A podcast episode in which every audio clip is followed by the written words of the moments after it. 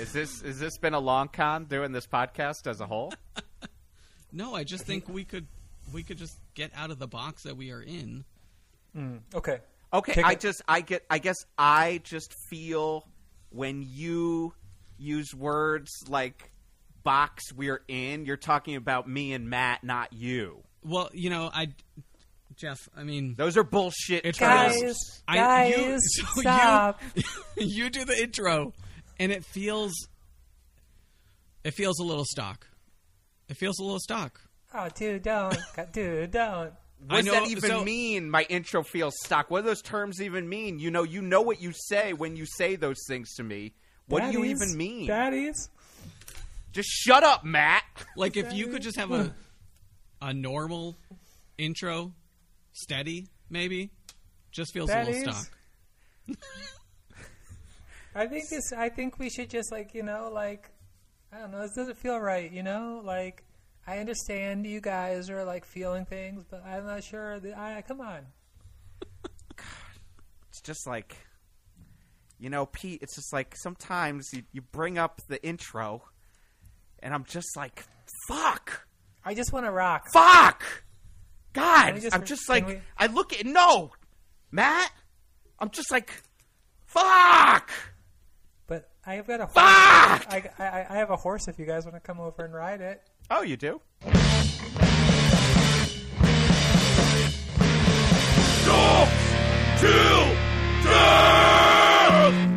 Welcome to Docs till death. And if you didn't know by our little play we put on to start this off, our little one act, uh, like when at school you'd have like the, you know, up with people. People come in to teach you not to do drugs. Uh, this was to teach you not to do some of the things that the largest, one of the largest bands in the entire world does. We, of course, today are talking about Metallica's Some Kind of Monster. A fantastic, crazy documentary all at once. Uh, 1990, I believe. No, no, that's not right. 2004. 2000? 2004. a little bit off. yeah, I think it was like 1986. Uh, um, yeah, what are we talking about? Who's this band? Uh, yes, 2004. so, this is Metallica, Some Kind of Monster. Uh, documentary by Joe Berlinger and Bruce Sinofsky. Uh, of course, most of us, or at least I did, when even when it came out, knew Joe Berlinger and Bruce Sinofsky as uh, the guys behind Brothers Keeper documentary. Yeah, Mike Ski uh, produces uh, from Brothers Keeper, uh, Crazy Bird vocals, and uh, no, they they did that, and they also did the Paradise Lost uh, trilogy. Um, and then I believe it was Bruce Sinofsky uh, went off, broke off, and did Blair Witch 2. No, Berlinger, Uh, I think did. Uh, Berlinger did it, switched believe it so. up. Uh, never watched it. Never. Uh, uh, it's pretty reviled. So, anyways, that guy did Blair Witch 2, and then uh, they reunited and uh, either approached or got approached by Q Prime Management, which is Metallica's uh, management conglomeration. And uh, they uh, had struck a friendship with especially James because James Hetfield from Metallica because Metallica's music was able to be used in the Paradise Lost documentary, and apparently that you know Metallica was pretty tight on letting people use their music. They became friends, and so they were brought on to do uh, two 60 minute infomercials on Metallica's upcoming record, which would end up being Saint Anger. And uh, during that time, uh, James Hetfield had injured himself in a jet ski accident. Uh, He's a rebel. and then Jason Newsted, while they were filming, left the band. And then James Hetfield went into rehab. And at that point, Q Prime was just like, "We're spending way too much money on this. we need to do something else with it. So then it was going to be a reality show at one point, and then it became what this movie is. Um, and yeah, basically, it's following them recording uh, what becomes Saint Anger over like 725 days. Uh, and also with them having a life coach come in uh, and putting all that awkwardness on film. And I think Um, even probably more than that. I mean, when you, you know, I think recording might have been they de- they reach like day seven hundred or something like that at least. Yeah. Yeah. But but they also have. I mean, there must have been so much editing and so much footage because you know at one you point they at, like- recorded just two hours worth No. of footage? Eh, maybe. Okay. um, you know, that one point they are at James Hetfield's daughter's dance recital. Yeah. There must be a lot of Mustaine stuff. There must be a lot of uh, uh, Newsted stuff if he started. There is. I mean, the Mustaine, in theory, Mustaine got pissed for a while. He said they edited him to look like a chump. Um, I mean, I think don't he- think you got to work too hard to edit Mustaine Yeah. to look like a chump. Um, but he said they kind of left out some of the stuff. And I will say, whatever it was, it was like actually like I have my opinions on Lars, but he had like a pretty good reaction to him where he basically was just like, uh, Mustaine, you want like a statement? You were in the band 22 years ago. You were never on any of our records. Like, I don't know what to tell you anymore. like, you gotta move on. Um, and uh, they did. They were great at the Big Four. Uh, they hugged each other. It looked wonderful. Uh, but yeah, it, it is basically uh, uh, it's it's become one of the you know revered top music documentaries uh, on many lists. Uh, I know for me personally, I've watched it a lot. I've seen it maybe like 15 times, uh, maybe more than that. Uh, I assume both of you had seen this before I have. Yes. Yes. Yes, I had. more than once. Affirm- uh, this would be number two, I believe. Okay. This was, I believe, three. Wow. Uh, first gut reactions to some kind of monster. Pete, go ahead. Uh, this is when Pete, Matt I'm gonna wants throw to you listen to under what I say, and then he just wants to remix what I say. You'll notice that a lot, like in our ratings. That they'll ask me to go first, and then Matt will be like, "That was really good. I was going to say something like that," and then he'll just sort of do the same thing. Uh, I really like this. Um, Me too.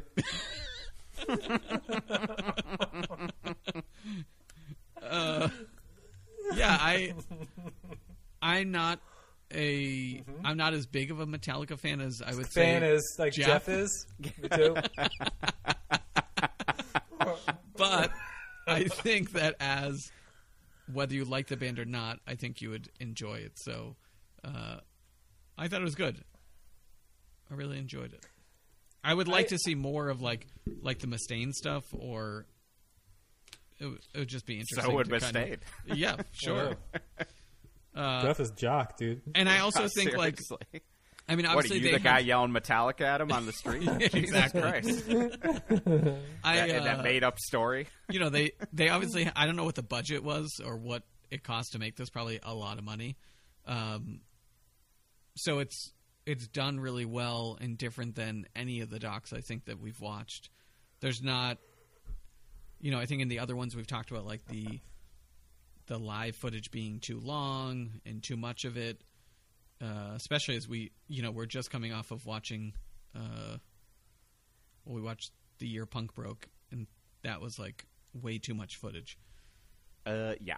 this is this is a there's not a ton of it Thankfully. yeah I mean, because that's my initial reaction. Like, the music is just really hard. Like, yeah, like I, hard you know, like wasn't- you're like whoa this is really hard like right Yeah. It's like, wow, Yeah. it's amazing that you can do something with that type of aggression but no anger. yeah, right. Um, the we can uh, make aggressive music and not be angry Yeah. first time anyone's ever done it. ever they Ever. did Ever. No, no one's ever made aggressive music that wasn't anger. Um, no, I think I think you were I not was- madly in anger with the record. Oh my god, it's like, it, I, like it's like it's it is so cr- like it makes me cringe, you know, like Yeah.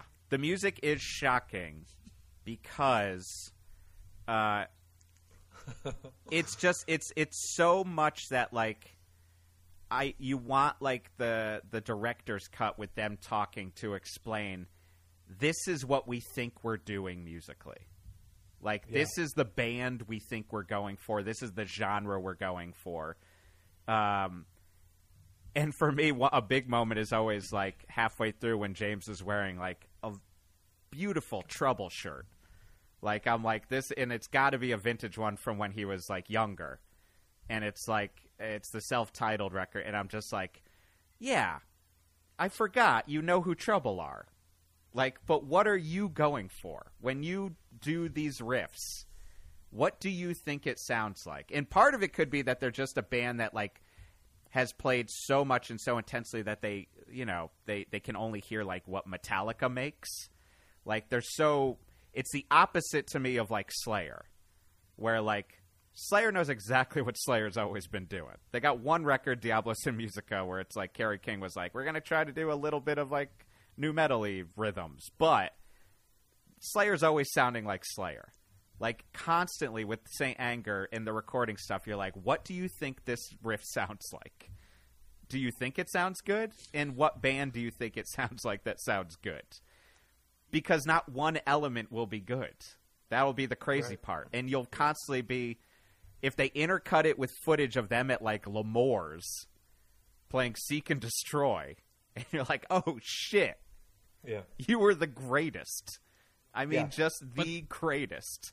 they also went you know i mean they're like like that show at the end the size of the crowd is it's hard to fathom how big that show was like they went from you know from that you know seek and destroy to being this some kind of monster like this huge band that Oh, that's a good song yeah, yeah i know um but i think we should maybe call it frantic uh Yeah, yeah, yeah. yeah. they, they're so Tick, big tick, oh that I wonder oh if- if they just you know got into their own heads of kind of like what what do we need to write and what is I think to it's be? almost guaranteed. Yeah. Like, I mean, like, I think, like, uh, uh, you know, they are a band that literally went. I think the Black Album they were on tour for like three years, but after like that not came like out.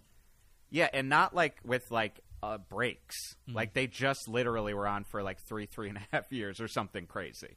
Like just like most big celebrities, bands, you just kind of lose the narrative thread. Me and Chris, my wife, always say that to each other. Like we like took it from like some Scorsese commercial. Like, but it is like constantly just like you just lose the narrative thread and you don't even know what reality is anymore. You don't know, and so then it translates to like. I mean, I'm with you, Matt. Where it's like almost every single riff they come up with, you're like, you can't think that sounds good. Like, I mean, and not even like, and just like it all sounds like a bad bar band. Musically, I'm like Bob Rock. Put them in a standard tuning, like detuning like open chords is not helping them because every riff is like scom ba ding a dong ding a ging gong gong ga ding a dong.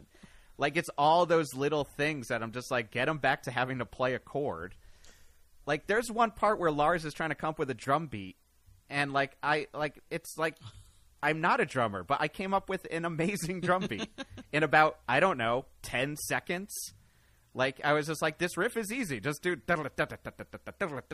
like some sort of like actual different rhythm.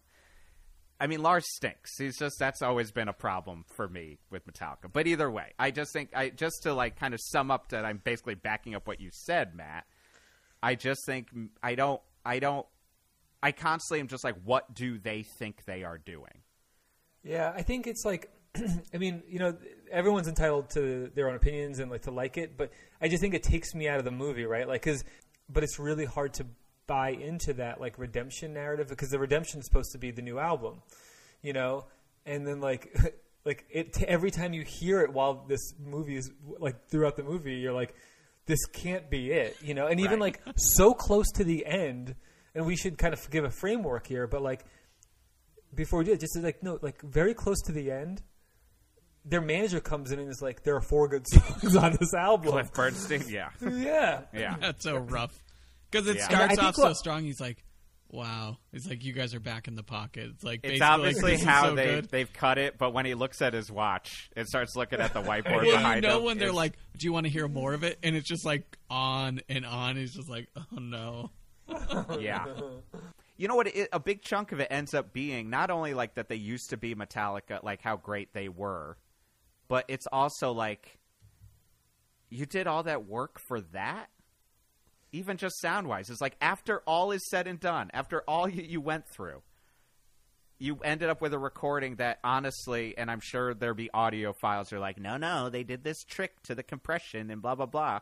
But I'm like, you could just record that in like a garage, like pretty quick. They did achieve that, but it sounds like something on like Catatonic Youth. That like if it wasn't Metallica, we'd be like, what the fuck is this metal band thinking? Like, there's options to get something to at least sound good. We're not even just talking riffs. But sorry, go on, Matt.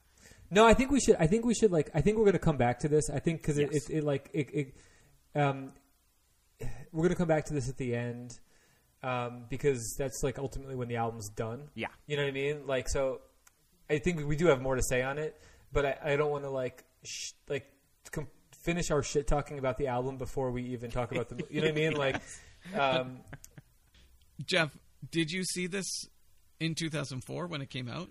Do you think? Yeah, I think I saw it as soon as I could. And I mean, this is also a part of it, and I, I honestly will try not to like name drop him all the time. But my best friend Eric McManus, Metallica is like. Some people be like, "Oh, Metallica's my favorite band." Like Eric McManus, is totally Metallica is his favorite band. They can do no wrong. Uh, when I met him in high school, he had a Metallica shrine in his bedroom. he had an entire bookshelf devoted to Metallica ephemera. And I mean, because he was a dirt when I met him, and he had like 20 Metallica shirts just hanging on his wall because he would like get every single one. But he had like Metallica singles from Japan his dad would buy when he was on business trips, and like it moved from house to house. He still has it in his house currently.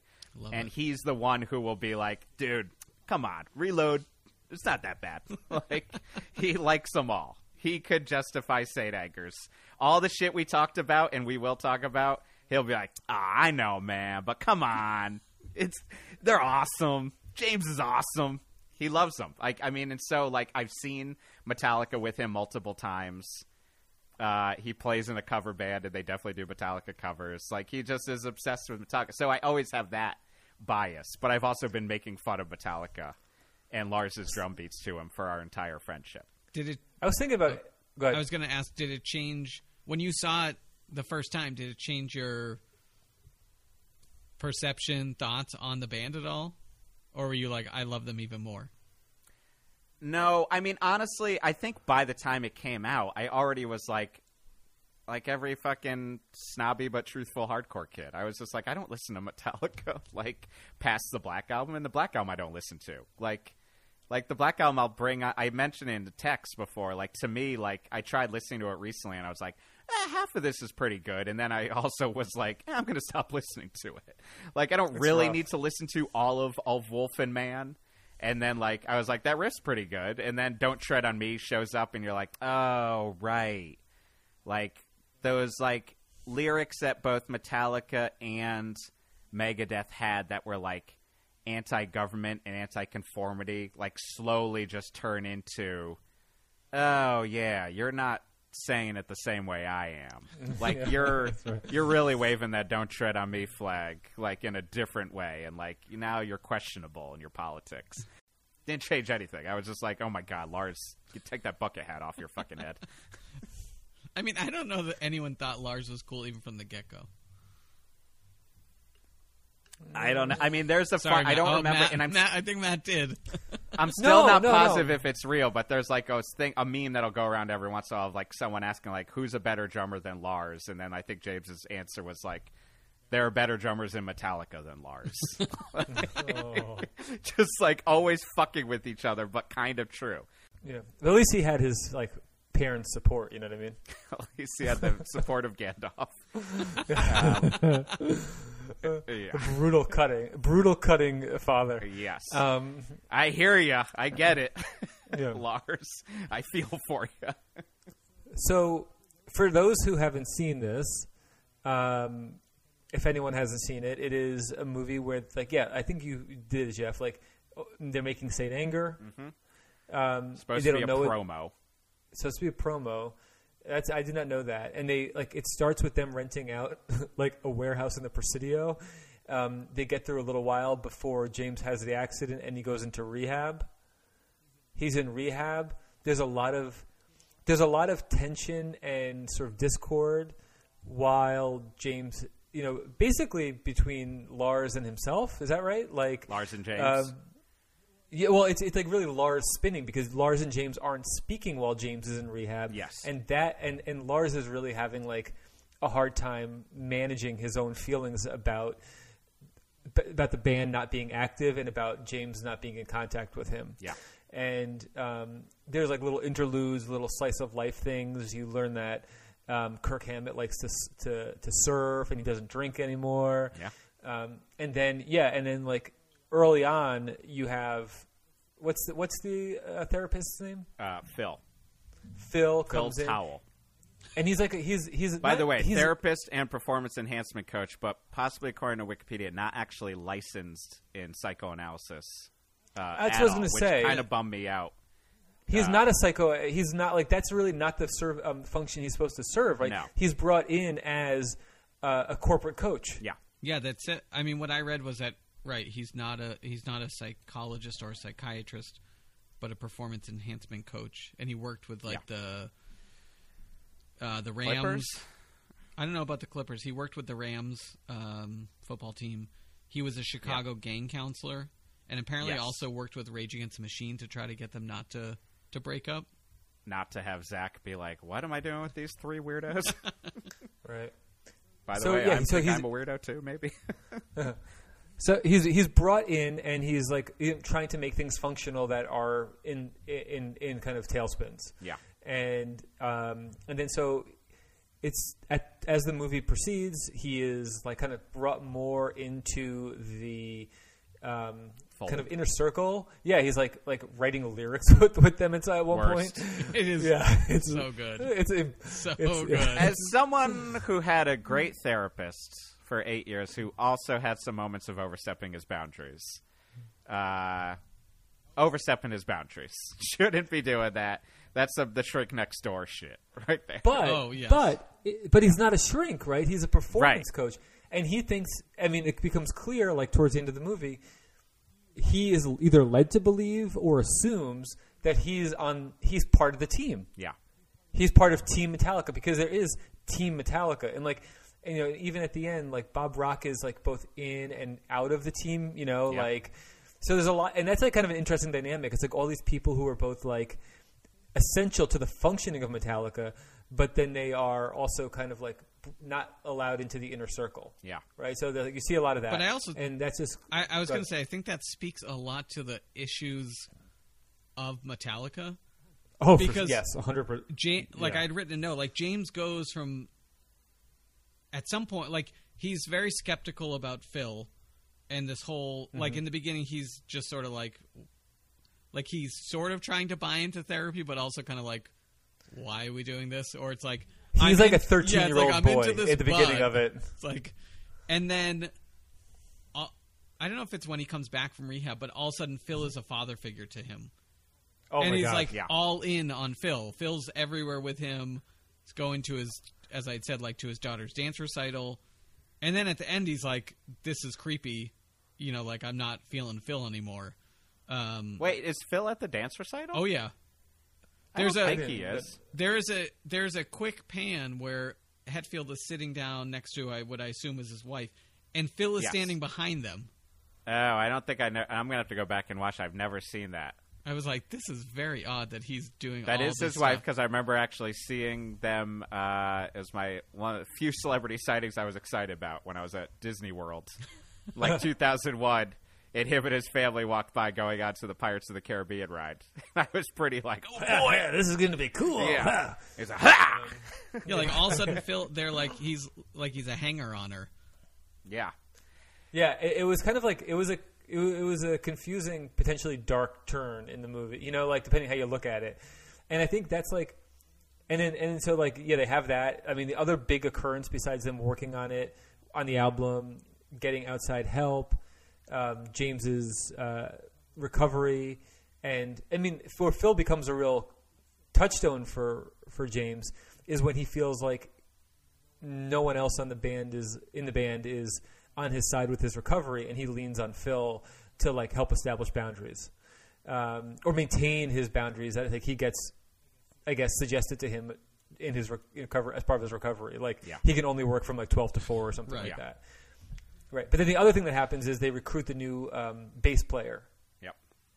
Yep. I mean that that happens, and they do that like only so they can have a new bass player for the Well, they got to get MTV they got to icon. get rid of It is Bob Rock. amazing in retrospect that it's for Bo- for the MTV Icon, a show that lasted maybe past that one episode. Like, I remember Icon being on and being like, "This is weird. This is not a good show," and they didn't bother with the series. I think after. Um, Right. I mean, it Yeah, did work out for Robert Trujillo, but Totally did. Yeah. Um, and so yeah, he's he becomes the new bass player. It feels like I mean I wonder how I would feel if I was like the dude from COC or like even like the guy from Marilyn Manson. Yeah. Like to be shown like video of like you know they obviously released like allowed the video, the, vi- the footage to be shown, but like it's kind of like you didn't make the cut. You didn't make the cut. And Metallica's going to talk on Twiggy air. Ramirez uh, struggling to play that bass part? Uh, you don't I think he uh, agreed with that? I was so psyched when this originally came out and Scott Reeder from Kyuss shows up. Like I was like both me and Eric McMahon just like, oh my god, dude from Kyuss and Pepper Keenan showing up, which is crazy. Like Right, because yeah. Pe- like that's also where you're like you're a guitar player, you're definitely like slumming it to play bass in this way. Like you're a head. I mean, you get a million dollars for just showing Yeah, I up. know. I, I mean, you could understand why. Although he's doing all right with COC and down. But either way, yes, I agree. It, it is a weird uh, part. I mean, I will say, too, that's something me and I remember me and Jay from Panthers and Orchid would like talk about. Like, we are just like, man, though, when Robert gets hired, like, brings a tear to both of our eyes. just because you're just like, he's been a fucking at that point like a working bass player. Like I know that's probably the room in his house, not his whole house. His Right. apartment with the mini fridge and the so fucking good. But it is also like what? He went from infectious grooves to Ozzy, like touring with Ozzy, like just basically being a day rate guy to like here's a million dollars. That's the movie, right? Yes. But that's also that's also not really the movie because the movie is like really just these like it's these moments in this. It's all about these moments in the studio. Yeah. So do we want to just walk through like maybe trying to do it somewhat linear, like some of the ones that kind of like you know Yeah, like what's like so. what's the what's the first kind of like I mean, it opens oh with the moment. press junket. Like they do like the setup of just like here's Metallica. You don't know who they are. They sold Biggest ninety million albums. Like they're literally the biggest band, top concert draw in, two th- in the nineties. They do this. You know, they start with the album play of Saint Vitus to no Saint Anger. God, I wish it was called Saint Vitus. Saint Anger playing to journalists, and then cuts back to or then they show the press junket that just kind of even sets up their world. Can we even start there, where like the press junket when they're playing the album, like, did you expect the like? I was like waiting for someone to like look at you know like kind Yes. of give like like an like a like a, a look from like the office where it's like yeah yeah Someone pulls on their shirt collar and Steve comes out because they're so Yeah. embarrassed by the sounds of. And then they get to Invisible Kid, and they're like, "Oh boy, Invisible Kid! Don't you know what he did?" really bad. Here's the other. I just have to throw that in because I'm thinking about it. Musically, I just wish Bob Rock would have been go to a standard tuning. Don't do detuning because it's making you do every riff groovy and also those shitty single note riffs. Those like ding ding gong gong ding ding. But also, it's always been a problem with James. Um, what? Uh, okay, it's always been a problem with James, but he is uh, obsessed with rhyming. Like, and the rhyming is real strong and real hard on Saint Anger. Like, and Yeah. you know, a lot of one, a lot of one syllable word rhymes. a lot of one syllable word rhymes, and it gets. It's just like it starts to get really frustrating every time I watch it. I worry that uh, it's a lot of one syllable uh, shit rhymes, and then also quote unquote clever wordplay. But so yeah, they play that press junk, and then we get the press junket of just like kind of setting us up that they're broken, like because it's just like they're gonna get barraged with the same question a billion times, and if you're not getting the same question, you're gonna get the one reporter who thinks they're clever who wants to have the, the, the question that sticks out and it's just like sum up your entire career in one word and he's and like the look on james face is just like are you fucking kidding me? Like i feel broken for him. Like sometimes like that's the thing with that. I'll watch it and be like the little amount of press i did almost broke me. Like for panthers and orchids sometimes. Like to be broken by that so quick because then they show Seek and Destroy at L'Amour's or Bottom of the Hill, and it's so good. Then they remind us that their taste is always rough because the font of some kind of monster and that graphic are so gross. Like, just I, bad. I, I didn't remember it being that cheap looking. yes.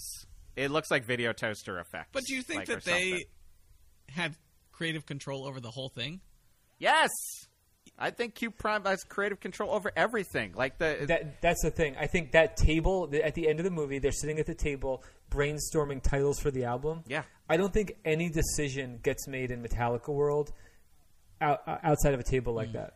I hate when I I always say I hate when I agree with my dad, but I've gotten more and more of that. I'm fine when I agree with him. But I remember him like kind of talking about he was talking about the Grateful Dead because my brother was super in the Dead, but he was just like, Oh, look, you guys have something. yeah, there you go, buddy. But he was just like, they're a corporation. He's like, they're not a band anymore. He's like, Hold on. he's like, the Grateful Dead makes a decision, and it affects 100 to 200 people who have to work under the business of the Grateful Dead. And it's kind of this. It is the same with Metallica. It's like they're they if if you know it's not just they want to say that it these decisions of James doing this and, and us making this these choice on the record only affect the four of us. Hmm. But it isn't. It affects like hundreds of people. Like that guy who's explaining what their sound is in the Presidio, he's probably worked for them for like 30 years. Like They have guys to carry. They have they have they have guitar keepers, like keepers Yeah. of their guitars. They have keeper of their You know, guitars. like- they have people who only do the merch. They have people who only bring the washing machine on tour. They have people who only hit, and that's just tour. And then you've got all of Q Prime management. You've got like all of their management team separate. You've got it just like keep their lawyers, everything. Like all those decisions are way beyond decisions we will ever understand. And I think they don't understand. Like they still think a little bit of like, no, no, it's just the four. It's just the three of us. Even that they can't decide on how many members are in the band. Well, I think I think there's some issue. Like I think what Pete was saying like earlier, like this, like are there three people in the band? Uh, Is the band three people or is the band 200 people? Like, and like it's opportunistic when it's one versus the other. Right. Um, but but two things. Um, one, you brought up your dad's astute comment that this is not a band; it's more of a corporation. And I just like to take a second. Oh, please. Did I set you up for a great. Did you guys talk about this beforehand? Not a speech. No, it's just that's fun. I, I, it's a fun. It's a it's a fun fact or a series of fun. This facts. is going to be a new segment, Matt's Fun Facts. Yeah. Corporations have been around since the Middle Ages. They were an opportunity for a group of people to get together collectively to um, like act as one body towards a service or a good or some project. Initially, a corporation was responsible for building a hospital or maintaining a hospital, uh, a, a university, or some other public good. It was only in the 17th century that they became uh, associated with commerce and and and, exchange, and, and money making propositions. Wait a second. And- Not to not to interrupt you, but are you telling Yeah. me that once again the general concept of capitalism has made something that maybe it started off as like a helpful idea to society became a destructive force of nature? On that note, when they became kind of a commercial vehicle, like one of their most successful functions was in maintaining uh, global colonialism. So, like the biggest corporation prior to the 18th century was the Dutch East uh, India Trading Company, and so Good record it- label too. a corporation could and always did how it maintained power was because if this leader dies or that leader dies it doesn't matter because the organization the corporation is still maintains its integrity so it, it allowed an institution to exist beyond the lifespan of the people who operated it. It sounds sort of like a non plus like it, it doesn't even sound remarkable today but that's because there's so many corporations like right? Like ray kroc doesn't have to be alive for mcdonald's to exist. But what it becomes weird is this. 14th amendment of the constitution it guarantees equal rights for all ex-slaves. And it extended that right not only to the former formerly enslaved but corporations took on the rights of individuals at this point as well. But when the corporation becomes an individual, this weird sociopathic institution that has no moral fa- grounding other than to make money should be allowed to do what it wants on par and has equal rights to actual human, living, breathing human beings who are subject to what happens um, in the wake of, of, of this corporation's activities. So, it goes from a thing that serves a social function to something that serves no function at all. And it made me think about this band being a corporation. And, you know, if I do believe in like kind of the non artistic setting, businesses should just die. Like, you know, like we like it's not like a university, it's not like, you know, like a hospital. Just let them die. And I'm like, you, your dad's right. Like, this is a Metallica is a corporation. Why can't it just die? Like, I understand this movie is about them working through issues to build this new thing together, but like the reason that they're building it is for the sake of the corporation. It's not for the sake of the artistic product. It's not for the sake of like the which would be the co- the parallel to the social good. Like the end product sucks. Like maybe this company, this corporation should just die. So, So go I- ahead, Joe. No, and I agree. I think like one, uh, yeah, I kind of have always said I'm just like if you if uh, if you really love uh, the idea of capitalism so much, then uh, companies should die. Like it's just like if it if you can't exist in the system, then it doesn't work for you. Sorry. Don't know what to tell you. Like I didn't start a business. like I did. That's just like, welcome to the world. Um, I think. Well, I think two things with in in relation to all that in regards of Metallica is I think uh, much like, and I think it connects to the therapy stuff. I think much like in in that kind of like whole thesis you kind of laid out, it's not completely, and this uh, ends up being part of the problem of it, it, it of not the thesis but just of people is like it's not taking into account that like uh, whether they're lying to themselves or not, people who like like you know shitbag Republicans who walk around being like corporations are people, acting like it's a new idea, and then we all get upset like it's a new idea, but it's an old idea that's existed for a very long time. But uh, I think they're uh, I think uh, whatever percentage it is, they do believe that. Like and and Yeah. they don't believe that it's just bullshit they're making up so that they can basically get around taxes and money. I think uh, I think Metallica does believe that it, it when when they say this is when Lars is saying like this is about the two or three of us can't really decide how many members are in the band. Um, always will feel for Kirk because Yeah. Kirk is still the new guy in the band. like he has that one Yeah. moment where he mentions he's like, "Welcome to how I've been feeling for the past 15 years." like, and you're like, "Yeah," because you're not, you've been just doing your job, and like. I love when he steps up for himself about solos. Like it's the one time he gets fucking Only angry time. but because he also makes a fucking valid point. He's like, Yeah. there's nothing. He's right. Yes, there i there is nothing more of the time than not doing a solo. If you're just thinking musically, it's like the lamest shit. But um, uh, I I think they truly do believe or don't see the elements of uh, it's bigger than they are. Like it's it's They don't see that you're saying. I think they just don't completely see it. They do. There is, Yeah. and it's there's a that, but that also makes sense to me as like, you know, uh, uh, much like uh, uh, uh, a libertarian actually following the real tenets of libertarianism originally, uh, I I I I think uh, I think I think they uh, I think they think they're doing. Uh, this is me being tired and losing my train of thought. I think they think that they are they are not aware of uh, how much dysfunction that they truly have, maybe up until now, and it might be that dysfunction that has kept them going.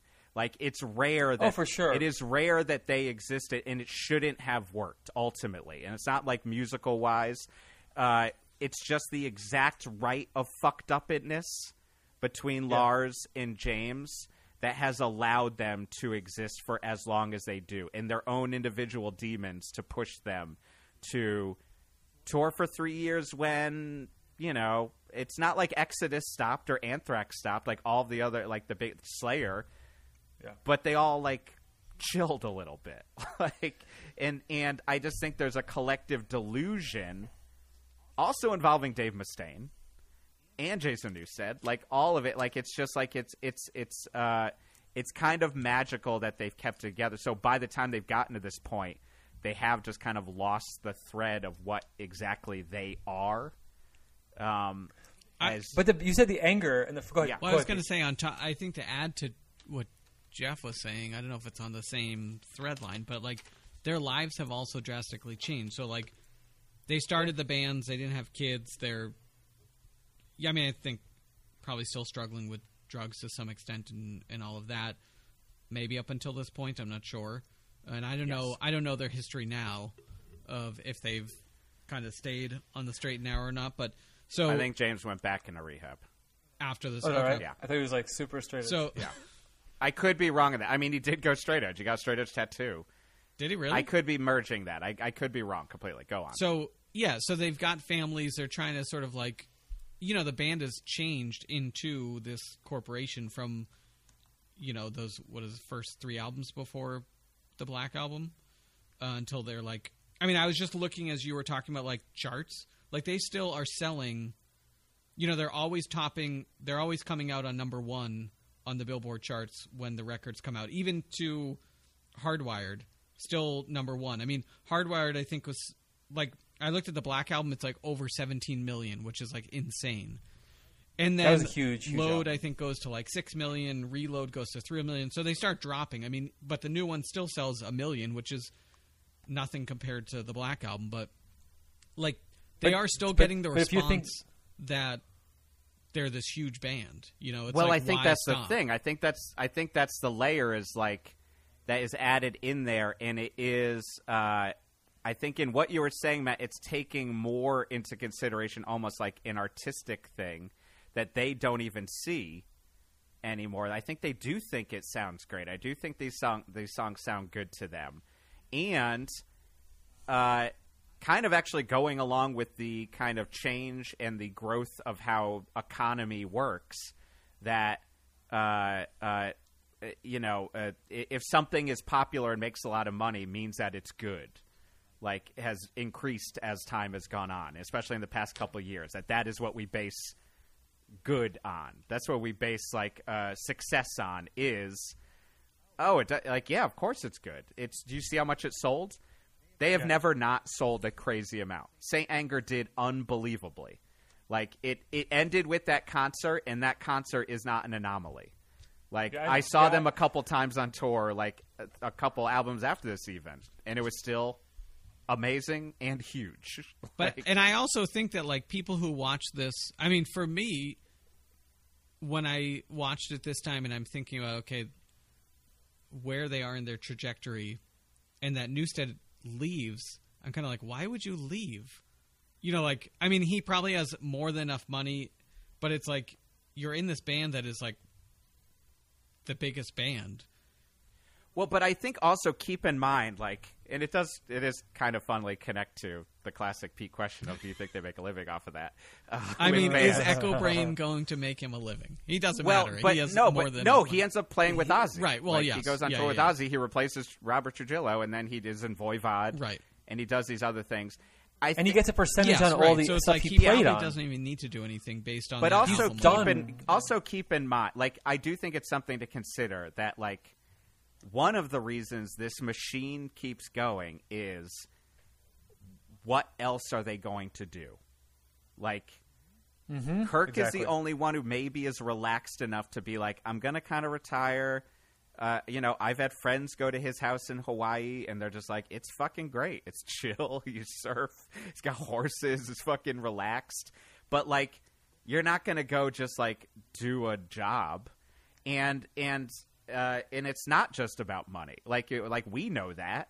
Like as like you know human being and as adults, like it's like the it's the it it starts to go into that argument of just like, well, we can't have uh, you know, uh, uh, we can't have universal health care. We can't have like a set, uh, you know, income for people because then no one will work. Like, and it's just like, well, that's not really true. Like, like you need to have purpose in what you're doing in your day to day. But like, I think like the machine has now gone on so long. Like the Rolling Stones aren't ever going to stop until literally every single one of them is dead, and that's at a certain section. Like it's just like it's the same thing. Yeah. It is. It is the Rolling Stones. It's of that. It's of that order, right? Like where it's like. So, you, you know, Jeff, you said like, oh, like you know, they had this anger. Like it, it shouldn't. The band shouldn't work, but it did work, and they're all fucked up and angry and stuff like that, right? Like, and like that's the music. I mean, like, like those first three albums, like three and a half albums, are like are unbelievable. Like going back and listening to them are unbelievable, Yeah. and they're unbelievably focused, which is what is like so wild in comparison to to what we're watching here. But in any event, like it, the anger is animating a lot. You know, like it's it, there's like you know like it, like a, a, art is definitely serving their art is definitely serving a therapeutic. Uh, you know, like that's that's not what you hear when you listen to Pu- Master of Puppets, but like it's clear that like it is taking the place of therapy. Yes. You know, like. Um, and then, but Pete which is like, hard yeah, just to say as a therapy thing. Like I remember with my old therapist, him just being like, "But you know, music isn't the equivalent of therapy, right?" Like No, it's- and I was like, yeah. "Yeah, you're you're right. I thought it was for many years, but it's just like it's a part of one process, but it doesn't. It does. It's just a release that a then release, I push it- back in. Like it's just like it doesn't really, you know, no matter how many times you play Fade to Black, you didn't solve that problem. like, No, and but it, but it, but it is a release, and it is like a storehouse of like it becomes a receptacle for a certain kind of energy, you know, and Yeah. like those and those albums are so rich with it and so perfect, like really perfect albums. Um, but then Pete's like, yeah, their life changed, right? So it's like you have this thing, their life changed. They've got kids, like you said. They're in therapy now. Like it's not the same band, you know. Like it, the name is the same, and and in, in lieu of the band, there's this like trans. And the Black Album is that transition point between like being a legitimate band and being a machine. And then, like what we're watching is the machine. Like we're watching Franken, you know, like we're watching like We're watching like some kind of monster or something. Exactly. yeah. But like they all and- start. and- you know, I mean, James and Lars started the band. Uh, Yep. It's like Mm-hmm. they they're all damaged people. Like they've got a lot of issues. Yeah.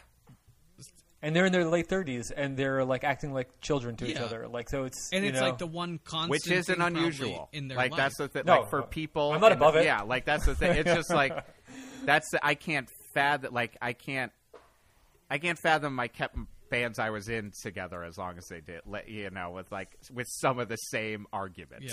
Like some of those arguments feel uh, very close to home. But Like- what also makes sense why it's easier for maybe Newsted to leave is like even with like you were saying, Kirk is still like an outsider. So it's like James and Lars are never going to quit because it's their thing. I mean, Kirk's not Yeah, going to and quit. Newsted like, is the uh, Newsted's the outsider. Yes, he always right. has been. I mean, his bass is literally. I mean, it's a, just a cliche to talk about. It's legitimately not on and Justice for All. It just isn't there, and they did it because they can't. They are very sad about the death of their friends. Like there is just there is no getting around like how powerful Cliff Burton dying was both to them actually existing for as long as they do and for literally everything after that. like and we know this is just like in, in our own life having death and like it just like it just is something that doesn't go away. And mm. especially if you don't address it. And like i you know i mentioned in text especially like someone like you know james hetfield it's like he grew up christian science his mother died at 16 of cancer but partly because she wouldn't get treatment because of christian science he immediately went into like playing in bands, and that just led into being an alcoholic. His best friend dies. He has to just keep going with Lars, who he has a troubled relationship with clearly. Like, is kind of that, like, we have to be together, but we're not sure we want to be together. We have such different personalities. Uh, uh, multiple times has fucked up his body. Like, you know the fucking the that that accident on the jet ski, but also that uh, flash pot that burned half of his body during the Metallica Guns N' Roses tour. Like, so he almost died a couple times, like on tour and on stage, and then literally never handled any of it until this. And everyone else has their own things too, but it's just like this wild cacophony of I'm not even convinced they would still be a band if Cliff Burton had stayed alive. Oh, like yeah. that's the Yeah. that's the hard part is you're watching and again I say this to someone who like I've watched all of the narratives I've come up with as ways to self-flagellate myself about life and my choices and this and that. But like there's like there's no promise that Metallica would have existed. Like they talk about it and that's and he says it. He's like all the time I think about this should be Cliff. Jason should be Cliff. Like we're gonna take his bass up because he should be Cliff, but Cliff might have been like, "You guys are fucking turds." Like I'm gonna start my own band. I'm the best guy in this fucking band. Like Cliff Burton was the best bass player in the world. what role does them staying together and again it's not be like because they have changed like pete said there's like a like this is a different group of people they but like what role does the corporation play I think the fear of them not being who they are, that they're they're they are James Hetfield from Metallica, is then also furthered, consciously or subconsciously, by the corporation. Like every choice Q Prime management makes, their lawyers tell them, helping guiding them to a decision. Like it deepens his identity but yeah saying like it, it deepens the identity of like i am this guy i must be this guy but at the same time as it's deepening his identity in that way it's taking him further away from the version of himself that actually was made the band amazing in the beginning Yes, and it's it's like Right? a constant thing in like human, like of whatever it is, whatever title you've given yourself to just be like, I am Jeff Garlock and comfortable with that, versus I am Jeff from Orchid, I am Jeff from Panthers, I am Jeff from UCB, I am Jeff from Doc Still Death, and that's what most Yeah. people know me as, Jeff That's from Doc right. Still Death. That is right. DTD crew, faux life, but uh, because it is very scary. And that's why he was partly, I would guess, an alcoholic of the many reasons, and covered it in, you know, drinking and having shirts that were alcoholica. Like, because it's like, how the fuck do you get around when you can't look in the mirror and just be like, all right, I'm comfortable just being James Hetfield? To, to zone it, if you will. And, Yeah. and, every, and, and, and, you know, whatever, an argument can be made uh, for the various levels of possible insidiousness of the Metallica Corporation in furthering along some of this. well you could by the way, he and- uh, did go back into rehab in 2019. Hmm. Like, that that if we can like point to a specific thing like that that at the towards the end of the movie there's a there the the guys in the band Bob Rock the manager and a couple reps from the from the management company are all sitting at a table brainstorm like we talk, we alluded to it earlier but that scene where they're brainstorming what to call the album and James wants to call it Saint Anger Lars wants to call it is it frantic? Uh, Frantic. Frantic yeah tick, tick, tock? and the two dudes at the end from the management company like Saint Anger, but they like it because and they're on the spot thinking, oh, like they saw the way they can promote it. Like, oh, you can see it; it's just there. It's like Saint Anger Day. Saint Anger, Saint Anger Day. Like the record release day is Saint Anger Day, and like, and at that point you started to see Lars's um, chance of winning this argument evaporating. Yes. You know what I mean? Like, so you're like, oh, Day. oh, there's what about Frantic Day? yeah, and then the man the manager comes in and is like, frantic's kind of like a fucking weak word, you know? It makes you look like like, and it's like, But you know what's interesting about that is, as I didn't think about this till you brought this sort of discussion up or question. Is like, there's I don't know if they're okay with that brainstorm thing, but when they're doing the the radio segment where they have to sort of like sell, they're they're like this like I cannot believe we're doing this. Like we're selling our souls. It's like that they don't feel okay with, but then this other about like you know let's do Saint Anger Day. That would be totally awesome. They're I mean I, maybe they've just sort of Yeah, like that's- they've that's quit good. on life at that point. I don't know, uh, but there's definitely it's just an interesting juxtaposition of those two scenes. Yeah. So what do you make of that? Like, so the so the first just bef- before you answer, like the other scene you're talking about, Pete, is when they're asked by their management Yes. company, same guys or same group of guys, to Q-Prime to like basically like do what? Like say like just do bum- bumpers for a radio station? Is Well, that I what they're think asked to do? It's not gonna clear to me. I think there's a contest, right? I think it's a more of a con- it's Right. more of a thing because the bumpers they're just making fun of. Mm-hmm. Uh, Hmm. We did that once. It was really lame. it's like this is pointless. No one's going to use these Panthers bumpers. Let's not go crazy here. So there's some contest for that new album, and that seems to rub them. Most, I think James Hetfield the most probably rub him the wrong way that they're. I they're think it's somehow this. triggering him that he's being manipulated, Mhm.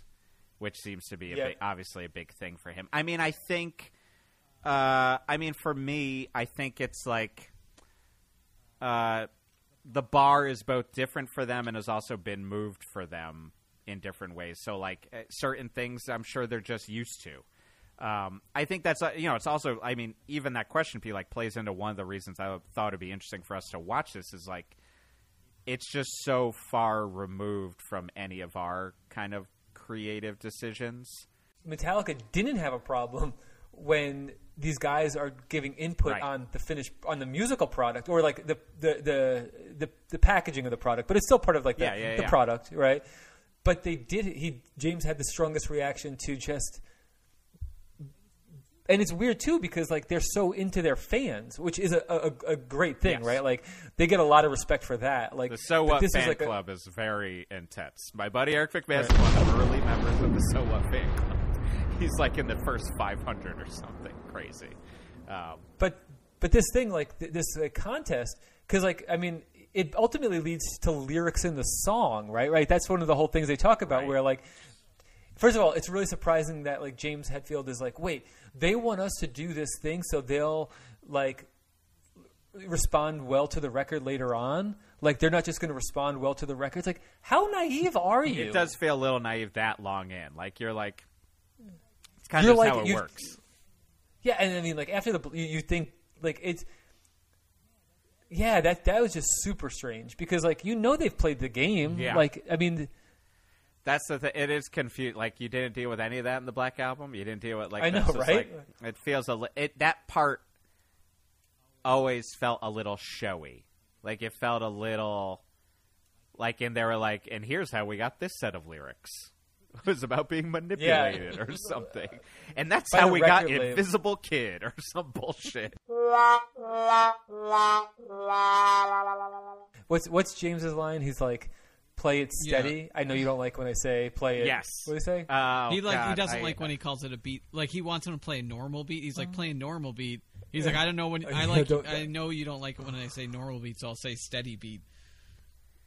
That's the interesting Yeah. part too with that part, and there's a couple other lines that happen like that. It's like, again, I'm not saying this is like some like expert, but like after like ten years of therapy, I'm like, oh yeah, you're doing the moves where like you've done like one or two years of therapy, and you or You know the words. You're not ready. yeah, to you've started. the- you the- know what the you know what the terms are you're supposed to be using that are nice, Or how you're supposed to how behave. you're supposed to behave as a human, but you also can't hold back from being like, I don't. know. I know I'm supposed to say. yes, yes, yes. Yeah. You should say something, play a normal beat, like, and it's like, it's a have your cake and eat it too situation. Like you, you, you don't know how to actually implement the things that you're supposed to become. Well, it's like saying no, no offense, but it's like, well, no here we offense, go. Yeah. but, and it's like Yeah. if there's ever too much of a pause Yeah. before you're trying to say the nice thing.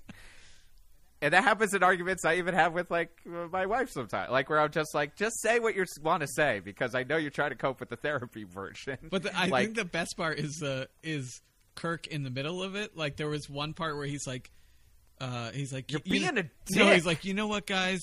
Why don't we go in there and hammer it out instead of hammering it out on each other? It's like Kirk, yes. It's like, and it's also like you can't i can't believe that nobody was like hey write that on a post exactly. Like, that's a those good are lyric lyrics. Those could be lyrics on this album. yes Well, Kirk is They so really excited that he's getting the chance to write lyrics, so they probably they probably he come loved out it. He somewhere. loved it. well he's just been getting a lot like you know he's the he's the fucking lead guitar he plays the solos he deals with these two personalities like he's not going to stop the machine like he left exodus to join metallica the biggest band in the fucking world like uh so he has to sit there and grin it and bear it every time that James calls it Frankenstein and not Frankenstein's monster. It really does drive me nuts. Like he should know that shit. And why I think also would bug Kirk is because I know that he is a big Universal horror fan. Like he's Oh, got yeah. that fucking mummy guitar, and he also has like a fucking a book I want to actually get that's like his personal collection of horror memorabilia. Because I mean, they're know that, that. they're that type of rich too. That's the other part too. Like Yeah. all this stuff we've talked about, like you know, uh, Phil is forty k a month. They're giving Robert a million. That's like a drop in the bucket. Like you know, the the one part that apparently uh, James and Kirk didn't want in was the whole art buying selling section because they were like, "This is Really? They were just like, "This is lame." Lars and Lars that's who was Lars like, is. "No, no, this we gotta show all of us and who we are." Um, I mean, I will say mean- the first time he's talking about that Basquiat uh, painting, I was like, "This is what I sounded like when I went to a museum once with a girl I was trying to impress." and I was just like, "I need to talk a lot about this photo." And really, what I want to say is like, "Cool photo." I don't know. Let's move on. like, it sounds like he's trying to get laid with all of us watching it. So, so in you know, like I think I think I had more problems with. We could maybe this will be the next one you should talk about like like who- like how do we how did we receive the people? But on the thing you just said, Jeff, Yeah. I've like watched on I don't know why on like YouTube I've watched like a video of Steve Martin who's like an art collector Yes. like going to going to a MoMA and like like they put him in front of a couple paintings and just have that he doesn't know and have him react. And to be honest with you, what Lars was saying about the Basquiat, like in the way he was talking about the relationship between parts, was more. I felt Ins- insightful. m- not ins- it wasn't insightful at all, but it was it was more in the language of like art appreciation Right. than Steve Martin. Uh-huh. and so I was like, so I was actually really surprised. I mean, relative, it's, it's a relative comparison, but like, I was really surprised that like that even that Lar I never understood the art collection thing that he had. I know he had like Right. a, you know like he he had a, a, an impressive collection. But just him talking about like relationships between different parts of the thing, then I was like, oh yeah, his dad's kind of like a bohemian. Like this Yes. all makes sense. But it was, and again, it wasn't insightful. It wasn't like deep, but like it was more than I was ready to give him credit for before I started watching Yeah. it. Like so, you you know, like I mean, Lars. That's part of Lars's deal. Like, clearly, he's got dad issues. Like, clearly, uh, one of his main things that's driving him is he has Wait he a has minute, cold he has a cold European father who uh, will never give him uh, the go ahead on what he is doing. That he's That- too honest, too honest. that- He is just too on. Like, yeah, like he's got he's he's got that European vibe. He was a tennis pro, you Uh, know. I mean, he's he's just he was a tennis pro, but also like he's he clearly was also like loose dad. Like I think like I don't remember who exactly, but it's like I think Lars was like as far as I know flying to England when he was like 12 to like hang out with the guys from Mercyful Fate. Like he's the reason why one of the reasons in theory in the stories of like why Metallica sounds how they are is because he came back from like England and going to tour Europe when he's like a kid, basically on his own, with all these new wave of British heavy metal seven mm-hmm. inches. So like he had like all of this like fucking Angel Witch and Diamond Head and Blitzkrieg and like all these various bands that no one in America had and was like playing them for James who he met. Uh, uh, you know, so I do think like I was like, I get it, man. Like I was like, you know, you want your you want your dad to just be, you know, unequivocally like saying this is good. So I'm not gonna. He doesn't need to tell him. Uh, you know, Yeah. That that scene in there the, are. the scene in I the would say so hard. delete that. Um, Yeah. Basically, Werner Herzog is his father with a Gandalf beard. Uh, That yeah, the the, the whole like pl- like yeah, yeah, I think his dad said, if you said I was the advisor, I would say cut that. And it's just like Yeah. that scene when they're in the field together and the Phil is like, "Well, have you told him?" It's like the body just like the bodies Oh my are God. so uncomfortable. Like Lars keeps bending over, he won't look at his dad. He's just like Will it's like look at him. Yeah. it's like he's physically in pain just like and "Oh, again, watch that. I'm like, oh." been there, done that. Like, had my I've there, therapist be like, "Have it." you had this conversation with your father?" And then I try, and it's just like, "No, I'm a monster, and you are too." there are just so many Lars moments that I mean, I feel like we could have we could do a second segment where we just talk about each member and the weird Yeah, I think that's sort of like segments of them. Um, Uh-huh. That could be its own episode potentially. I think it could be. Um, but I mean, Should we make this a two parter? Might have to be. uh, I mean Lars. I mean, what is the deal that he's there's like he's always in a bathrobe? Yeah, Why? I don't know. Um, I think that's just drummer bullshit. Like, I think like part of it, I think is because he. I think why he's partly in a bathrobe is I think he has to drum without a shirt on. I think he does, and he and so he's just cold. okay. in there because everyone else is wearing clothes. Um, but also, I think that's one. I don't know if they get. Did they get into it in this? One of the beefs that they have, and that's why James's twelve to four thing is such a pain.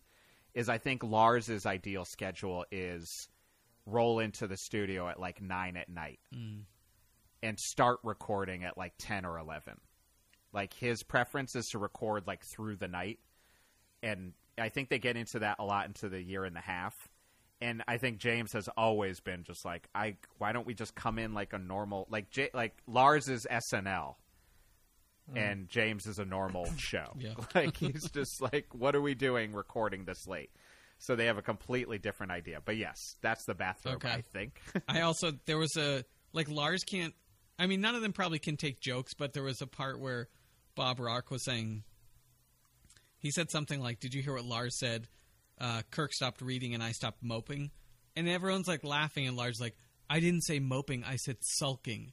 It was like like they're just trying to joke, and he's like, can't take the joke. Like it's like he's That was really pick intense. Yeah. apart everything. Um, yeah. there's also the scene where he's like, "You know what really gets my dick hard? Is the boom boom of the drum or something like that." It's like what? like it's it's depressing when both him and James are both like air drumming to the most boring like- stock drum beat ever. like, and you're like, that's the thing that got your dick hard. I mean, also Lars has. Uh, it's one of the reasons Metallica does what it does. He clearly also has like some uh, worry he's going to be left behind. Like he's got to worry that James will leave him behind. That he's like he doesn't take him serious. But also his whole thing with Echobrain, where he's Oh, like they're the future. Echobrain's the future. Metallica's the past. And you're like, dude, You know what I thought was the most like kind of gross Lars, if you're on Lars moment, and it's it's a James, it's a gross James moment too, where um, it doesn't really start as a gross James moment, but like it's when they are telling um, Phil that they don't need his services or they don't want his services anymore towards the end of the movie, and it starts with Lars. I'm sorry, it starts with James and Phil at the table, and I think James tries to. I think James tries to say in as nice a way as he can we don't want you anymore, and we don't want you moving to be near us. I think Phil's in a spot because he has to see these guys are incredibly dysfunctional, you know, and like he thinks it's part of his job, and so like of course, I mean, but then Lars comes in and is just like doing this weird like We are the client. yeah, like it's just like self-serving. Like, like my my man Yeah. says that he doesn't want you anymore. Like it's just like, and, Like, and- you have to respect and- that. If he's and- saying he doesn't want to do it, then you can't, then we're not doing it. but Lars doesn't Oh, yeah, want to yeah. do it, right? Yes. In that moment, he, he he's just using James like as a mouthpiece for the position that Oh yeah, he it's like wants to standing up behind like but the big not. muscle guy and being like, "Yeah, man, yeah, yeah, we'll, we'll kick your Yeah. ass," and like you're not, you're gonna like And- but- behind though. And he says, "I'm gonna," and you have to respect him when it's like. In no other point in this movie has Lars shown any respect for anything James No. has said. Like, so saying like you got to respect this guy is like, Well, like where do you Yeah. get where do you well, get because off? J- all of I think that's the thing. Like I have uh, empathy for James Hetfield in that like Uh, his moves make sense. Like even though when they're fucked up, you're just like they make sense as the moves of an addict. They make sense as someone like going to Siberia. hurt guy. someone hurt it. Yes, Yeah, it totally. totally. makes sense. Like he doesn't know how to have a family. Right. Like he's like he he doesn't understand, and it's still every single time you're just like, is this still because of Cliff? Like you know, like I think so. Like I think there's parts of it. Like Oh, he's, no, his kid. His kid is turning one, so he departs to Siberia to ritually kill a bear. That's been It's like, hibernating, so it's like not a hard kill. oh, so fucking lame. Like, so it is and it's just lame, like- but I think he can't deal with the fucking emotion. Yeah. Of dealing He- oh, with he- his he- one year old having life and like that he has to be there as a dad, so he actually goes to the most remote place ever. So like that's the thing. It's just like his moves make sense to me as an addict and as a guy going into rehab. Like even his like embracing of Phil as like a father figure Oh, is totally. like yeah. the move of rehab where it's just like I need this thing really hard because I need something to kind of focus on past rehab and then there's kind of the push away when it's like I think I figured Grounding. it's like I gotta yeah uh, Well, Gra- a and I think that's what model. makes Lars as even, he's trying to work his language like as he's trying to again just I had like a barrage of like I'm just used to the, having the drummer do the beat part. Like such a funny line. And then it's just like it's just really confusing sounding talking about the drum beat. It's clever and everything but i don't see what it does. Like every line just made me laugh so hard because it was so fucked up what he was doing but still real funny. But sorry pete what were you gonna well, say he was also trying to use like therapy language in that. yes Uh, how do I say this and not sound like a dick? You are bad at what you do, but not who you are. Is that nice? was that the right Is that thing? nice Is that nice enough? Are you going to be fine with that? I guess I'm sorry if you feel that way. No, I'm sorry. I'm sorry that you got offended. by I'm sorry. I'm sorry that the things I say offend you. Yeah. Or no, that you were offended. No, no, like, you can't say like I'm sorry that like I say things. I'm Like, sorry, that, that, the things I say that that, are you got right. offended. Yeah. Pete, Pete, what's up? Uh, I was I was gonna say um, that oh the reason that in terms of Lars like Hetfield you know like clearly an addict making poor decisions left and right um, and I you know maybe Lars had drugs issues and, and stuff like that but the whole time that Yes, that did. Hetfield is in rehab which again should make him understand more is like instead of Lars somehow again makes it about himself. It's like, well, I think he's just not going to care about the band. And it's like, dude, the guy is in rehab and he needs time and space because he's working through so that he can figure out his life. And instead of Lars understanding and like, sure, they're trying to write a record and things like that, it still comes back to being about him and that he, you know, Hetfield's to leave the band and and what should they do and like he's taking too much time. It's like that's not what it's about. I mean, it may ultimately end up that he does want to quit, but it's like he's in rehab because he has a problem. it is uh, to give Lars weirdly a little benefit of the doubt, or like give like I I I get it. Like I get like there's like an anger reaction to loved ones being in rehab. Like there's an angered re- there's a reason why and I'm sure someone who knows this stuff much better than I do because I just read it as like a cursory reading, but like when I read ha- like most of the big book because I wanted to understand alcoholism, uh, but also stopped at all the stories. At a certain point, I'm like, I don't need to read the stories. I just want to get the gist of AA. But like, there's a whole chapter that's for essentially the wife of the alcoholic, but the family members of the alcoholic. And in theory, part of the program is like that. It's like you have to realize that you have to let it go. like, like, and it's like you have to. You can't hold the alcoholic accountable for the shit that they did Mm-hmm. in the past. And my gut reaction when I read that was just like, fuck that. I didn't choose to fucking be in re. I didn't choose to deal with this shit. And so I do think there's probably a part of that. Like, because Yeah. also, like, they've got a love hate. Like, they do have a, like, it's like they're both stuck with each other. Like, they have to have each other to exist as Metallica. And uh, I'm sure he has, like, a quick, childish, but truthful resentment towards him. First, it's like, yeah, yeah, get healthy, but like, don't be a dick about it. Like, don't interfere with me. I, I think there's some. I think there. I think I, I could see that trajectory, Jeff. But I think there's like a what Pete's pointing to, and I, I, I kind of trying to like put my hands around or like put a name to. It's like almost like Lars is skipping a step because like with that step, you know, when it's like for the spouse or the partner or the family member of like of the of the uh, person who's in the program, it's about. I believe it's about that same kind of like surrender to whatever your higher power is. Like I can't control this person, I can only accept them. And like, you know, where like Lars seems in that moment, um, in those moments in the film, it's it's not even about him not accepting James's journey, you know, and how it affects it. it it's it's just about like I he actually says at one point I think or something he doesn't want James to be in the program because it's getting in the way, you know, of like it's it's almost like it's not like oh it's so yeah what's the step that I'm like I'm, I'm kind of like trying to think about? It's like it's that for Lars he it doesn't matter. He's not grappling with James being in the program. He's like he's just like he like he feels the ina- inadequacy of of uh, of Newsted's new band playing, and he doesn't have something to brag about. Like that's how it reads to me, right? It's like it's about I like think how there's it- a percentage that he. I think there's a percentage of that. I just think I. I think there's a percentage of. There's the growth of when you realize, oh, uh, I I, ha- I I didn't sign up to be in the program, but I have yeah, yeah, I, I have that. to do the program.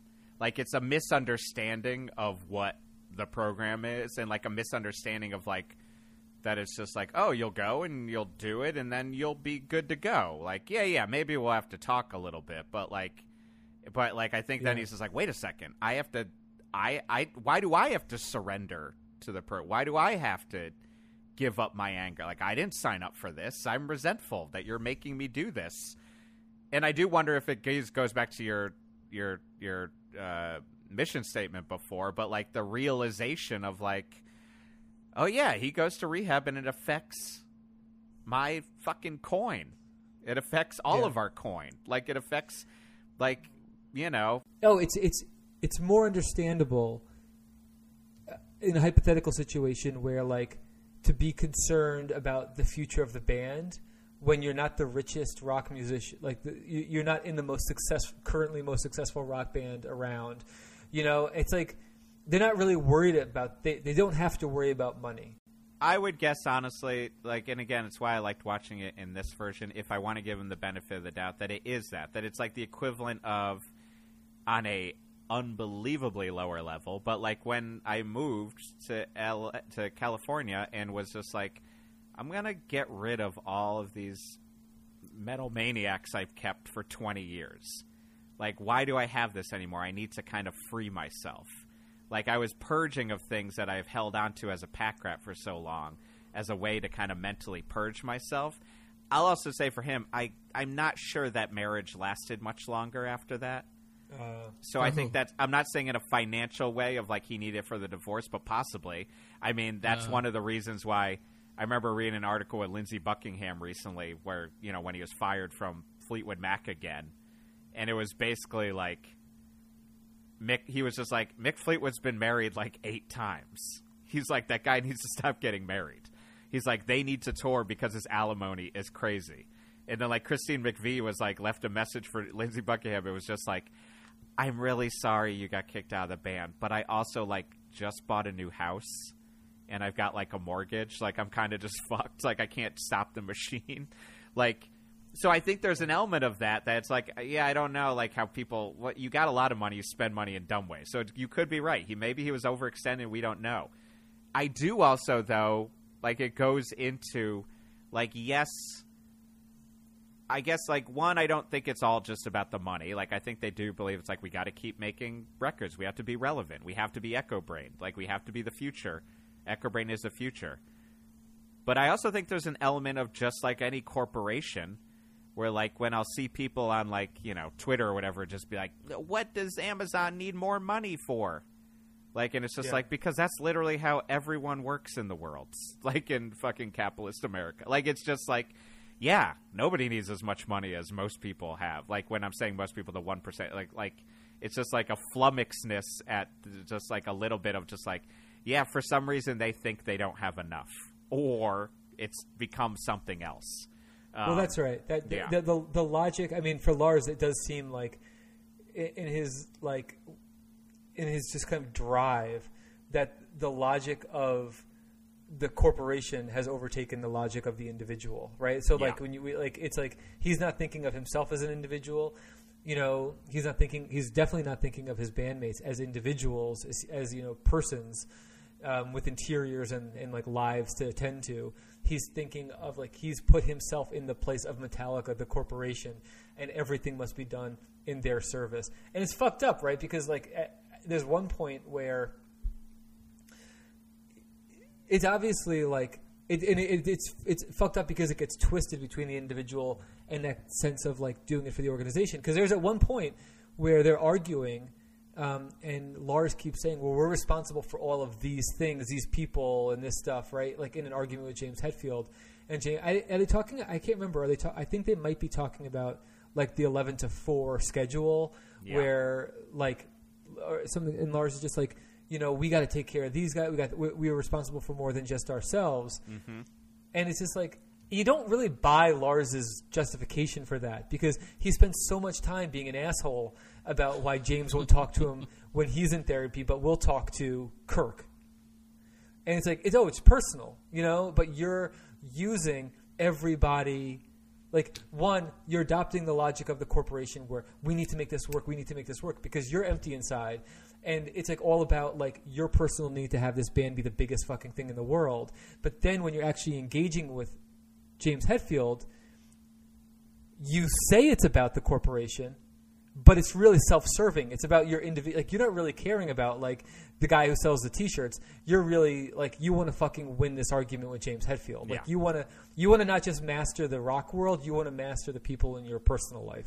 It moves That's how it around again, depending on Yeah. what he needs, and like, I mean, again, also because everyone is not one thing or the other. He's got percentages of why he does his fucked up things. Yeah. They question if it's good to be doing this for James mentally, and that goes into the corporation. Like, hmm. no, Oh, the, making they a push it movie through. about him going through therapy, basically, and recovery. No, it's No, they not a put- good move.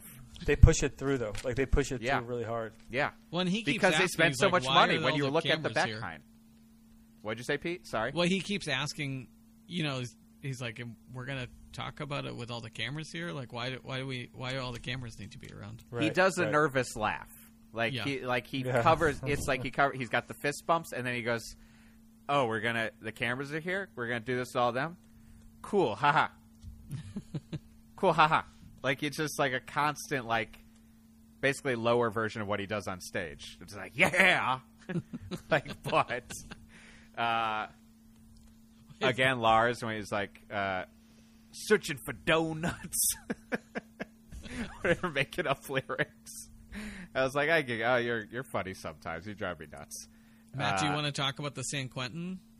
Oh yeah, That we haven't talked about that, but just sort of like his. Metallica's Metallica's cramps move. Well, I know it's a more of a Michael Scott speech. Like it that's a what I- Michael like- Scott speech. Well, he's like he said like we're we're all born good. But before that, he's like, if I didn't have music, I might be in here like you guys. Yeah, that was It's like you're you're waiting for him to have like a bandana on his head and call himself Yeah. Prison Mike. yeah, or dead. Yeah. But he's like, but I'd rather be alive because like I think he at that point realized I with how stupid he sounded, like to make that comparison. But he's like, oh, okay, maybe just life or death. Okay, I'll do. Go, I'll go. Like he's talking to hardened criminals, trying to be like, I've got a hardened criminal soul, but I just found music and I have my I, like I express it through there. It was just like very cringe. And then he does that thing where he's like, after he's immediately after all that cringe, he's like, we're all good people, we're all good souls, and it's like, who are you connected? uh, Like, Except who for are- you, Scubby Joe. You are a real bad seed. Yeah. and basically for the listener, they play a show at San Quentin. for this for the Saint Anger video. Yes, But why is he giving a speech in the first place? Because it's like it's like a motivational. he's a better speech. man than Guy Picciotto, who just shows up, puts his hat over his eyes, Hello. And hands out some CDs He quietly. out, I didn't see Metallica giving out anything free.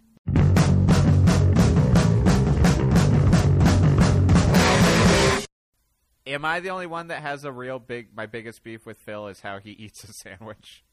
Takes off all the vegetables. Yeah, like ju- like what, what did he want? He literally just wanted a giant pile of meat. Just It just it felt like a deal breaker for me. Like if like I saw that, it'd be like seeing my ex therapist Twitter, like how I can't ever think about going back to him. It'd be like seeing that sandwich. Yeah, the way he the way he tore apart that sandwich so casually, like he had done it before. Yeah, I actually did. Like I was like, is this guy someone to be giving other people advice? he looks like he looks like Skeletor. I don't Eating it nothing but meat. for me that like that much. He is like he. It's there's no thought in it, and it's just like what one. Order the sandwich you want. Yes, that's it. It's like, like, w- w- yeah. Order There's the layers sandwich of want. issues. Order the sandwich you want, and if you don't, don't sit there while you're talking like violently pulling off your lettuce and slamming down the one thin tomato you want on top of a pile of pastrami. And like, like, I get it. Do you want a Jewish deli sandwich? I get it. You just want a bunch of tongue and, And, and if you bread. do, Ooh, if you nice. don't get the sandwich you want, that is, if this sandwich that you got isn't that far off that you've got to be so like just You eat know- the fucking sandwich, man. You know what I mean? Like If Cliff was here, I think he would have just wanted you to eat the sandwich that you got. I just Yeah. think that he would honor the sandwich that Listen, if if I get a sandwich, uh, you know, if I get and there's mushroom on it, I'm opening that shit off and taking it off because I don't eat fungus. no. So it's about that time. Time to, To bust break- a rhyme. To you break thought the episode was almost over. You've got another Time forty-five to, minutes. You've got another as thing Matt, uh, coming. Bam, explains bam, bam, bam, the rating bam. system. Yeah. If you thought, man, this episode goes on long. I'm probably going to wrap itself up. Well, Matt has going to describe a rating system now. Much like we talk about those documentaries with many endpoints, we do the same thing in our episodes.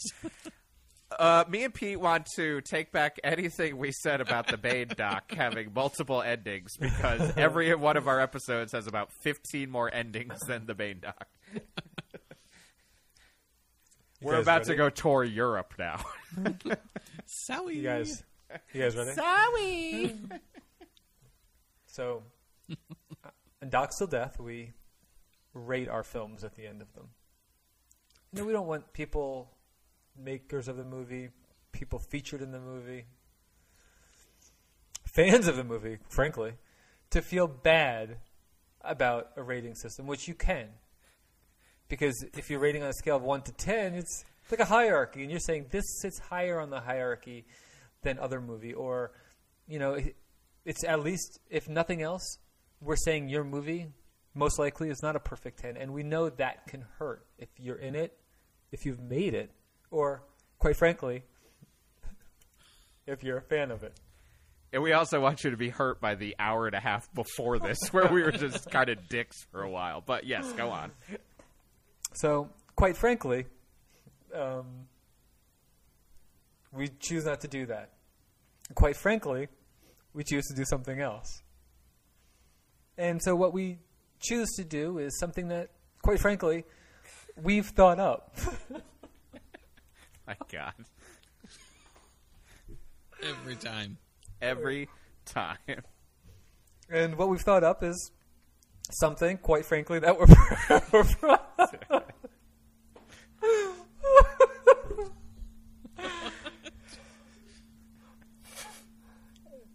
Just And gonna enjoy some mushrooms while you do this. Yeah. And what we've um, chosen to do is, quite frankly, something that we're proud of. you said quite frankly so many times. I just realized that.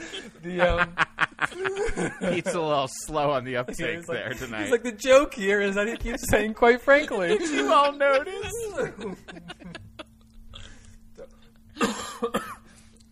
so, um, when we rate these movies, Quite frankly, we rate them quite. quite frankly, we're going to do it. Uh, it's based on criteria um, that we see in the movie, things that uh, are um, indicators of how punk this movie is. We ask, how punk is this movie? And we take things from the movie. Uh, quite frankly, they don't even have to be our favorite things from the movie. Quite frankly, sometimes they are our favorite things from the movie. And I've lost the thread at this point. I'm so tired at this point. I don't even know what I'm saying. We're at that part of the podcast. Yeah. You know what? Take a bite of that donut, quite frankly. Quite I frankly, finished it. Oh, you already Thank frankly- yeah. I finished. I finished it two and a half hours ago, and, and quite frankly, it was pretty good. Were you eating under the table? I ate it before we started. I only saw a couple bites. I'm not a, an amateur eating mushrooms on the fucking podcast like some other people I know. Anyway, we're gonna ask this movie: How punk is this movie? Is this movie as punk as uh, Kirk uh, getting angry about the rest of the band suggesting that they get rid of solos? Is this movie as punk as Lars's very turnstile esque bucket hat he wears towards the end of the movie? Or is this movie as punk as James's dice necklace, among other uh, roadster wear he wears in the film? Or Is it rebellious? I don't know. yeah. uh, Guys, get this scene where the cop pulled me over. Come on. Make sure you get where I have to take my earplugs out after I've been talking over five minutes. Yeah. Oh, what's that? You're still talking? um, or is this movie as punk as uh, Dave Grohl? Uh, okay, uh, Pete, go first. Thank oh, you. like that you just get to call call me out.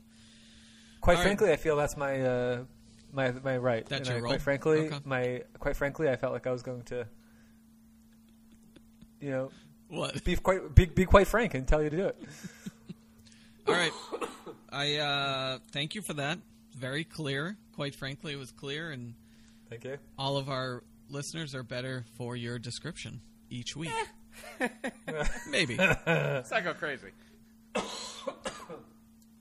We know people are probably tuning out at this point, anyways, after all that. Yeah, we look at the Uh, stats. All right. Quite quite We see, frankly, where, we see where you cut off. Uh, so I'm going with as punk as Lars in a turnstile bucket esque hat. wow, wow, Wow. What? Wow. One- What? one- Wow. One is because we put out a uh, a meme this week and it didn't catch fire and it should have. Two, uh, so I you know I just want to go plug check that out. It won't be up there by the time this comes out. Check Well, out we'll our post- stories. Well, maybe I'll put it back though. Yo, you got to Um, pin that story. Oh, I will pin it. I'm, but more importantly, I'm going with that because I feel like even though we've talked a lot of shit about Lars today, is that he's got like no shame in his game. He's wearing the bucket hat. He's wearing a robe. He is yelling "fuck" in front of James's face, but like it's almost theatrical. It's like, is Almost. he just? So it is very theatrical. He's he's crying at the Echobrain uh, show because it's not about him and that they've lost all the fans, even though they put out a record that sold over 17 million copies. Not at that point, obviously. Um, he, yeah, he just he's got no shame in his game. He's he's writing lyrics on a on a leather couch with his legs up like a little kid. He's doing an interview laying down. It's like he he just puts it out there, even if it's really cringy, and um, that's how punk this is to me. Well done. Very well. And I'll go. I'll, I'll go second. Oh wow! because quite we'll frankly, Jeff. that seems unfair, but Frankly, we'll let, yeah. We'll let no. J- J- this is this is Jeff's baby, so we'll let him wrap it up. Um, I think everything that Pete said, I just said the same thing. um, quite frankly, No, you're pretty I- smart doing that. yeah, I think I'm gonna go with this movie's as punk as Kirk getting angry about the lack of solos because. Um, no, that's not the one I meant to say. I meant to say this movie's as punk as uh, James's uh, dice necklace and his other paraph- you know finalia. Um, because it's not really, you know, like it's not really punk. Like there's some similarities to it between Metallica and punk, um, but they branch off in different directions. You know, like as we were talking, we didn't. I didn't bring it up, but like as we were talking about the the movie, the therapy sessions, and most of all, like the ways in which the corporation of Metallica features and de- defines this. I was thinking in contra- as a contrast, instrument. Like instrument kept coming up to me as like maybe like the most yeah like I, I, as like the yin to the yang you know? Like in like they're just they they fill in very different spaces in this in the musical landscape. And those dice necklace like yeah there's like a kind of punk that's into it. There's a kind of like subculture that they both come from. But ultimately it's not the same thing. They both have their own space and i think metallica is way more kind of important and relevant to hardcore and punk than uh, dice necklace are but still it's it's not exactly the same thing so but it's close and it's and it's relatable i don't know that's it Well said, Well said. Jeff. thanks Hey, thanks.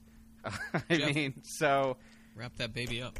yeah, I was psyched that you were about to give Kirk, uh, but you were just so tired that you don't even know what you're saying anymore. so there. I felt like it was like I felt like it was a bit a harder. It was like a good argument could be made there, but I don't think I was in a, I'm in a mental state to sell it. Sure, I get that. Uh, I had a moment of being like, "Do I want to go turnstile bucket hat?" But like, why set myself up to go down some shitty, snarky road where I'm just talking about turnstile more than I am about Metallica? Ultimately, I have to give it to James's dice necklace as well. This is movie is as punk as James's dice necklace. I think. Uh, the dice necklace i- and the other accoutrement of James are a good example of the kind of shit you got to kind of put up with to like Metallica, and part of that shit is uh, a lot of their musical catalog. And yet there's still a band that I'm like, no, I love Metallica. But this and this and this and this and this. Uh, and at the same time, as I'm saying that, I'm thinking that it is actually, though, very punk because uh, I, I think there's a. a it, it depends on what year it is, but there's definitely a section of just like, ugh, punks don't like metal kids. Uh, but there's a fair amount that's involved in punk and hardcore that I'm like, ugh, I got to put up with this as well. like I got to put up with this like, you know, this look. I got to put up with these belief systems. I got to put up with this type of music. I got to put up with this uh, this and this and this just kind of keep the list going. And uh, you know, I think ultimately uh, it, it it it plays out the uh, confusing nature of Metallica, but also the confusing nature of music and the confusing nature of most punk and hardcore and most things that I love. Is that, uh, but i- is that it, it's also a version that I think is the to me the adult version is that I can realize that like I have a lot of issues with this and I also love them. like I have a lot of issues with punk. I have a lot of issues with hardcore. Uh, and I still can love it at the same time. Like I does like the world doesn't have to be black and white. You're Um, madly in anger with it. yeah, I am. I, I can't fight how badly in anger I am with it, and like the and I understand that no matter what, hey man, I just got to live the way I live because my lifestyle. it's going to determine my death style. There you go. Thank There you you. go. So, um, you know, I, I got to go. The, the I'll never wear uh, a necklace that has uh, dice, Maybe. and never think it's cool. Yet. Yes, Yes. exactly. That is the caveat. Just wait. Third season, baby. I'm gonna be fucking rocking those fucking flames. I'm gonna be wearing nothing but Arne sunglasses and Nazi helmets, like talking to cops and being like, "Yeah, Blue Lives Matter, man." Uh, just like kind of throwing in weird belief systems. yeah. Um, I went from hating America to loving it way too much. like life is confusing. So is Metallica. So is all of the music all of us love. That's life. Well, well said. Thank Well you. said. Very nice. All right, so it it is a Pete's pick. We were gonna do the slits, found out we couldn't. So, guys, guess what we're gonna be watching? Um, can I make a guess? Sure. Uh, How about six guesses? All right, Yeah. six guesses. uh, the other F word. Eh-eh. SLC Punk 2? Hmm. Nope. Uh, green room. Ooh, good guess, but no. That's three. Uh, one more for me. Twenty-four hour party people. No. Wrong. Ugh, I am Half- flummoxed. half what co- could this be? Half cocked. No. You got one more, Matt, I think. Hype. Nope. We are going to be watching a documentary on the band called Death.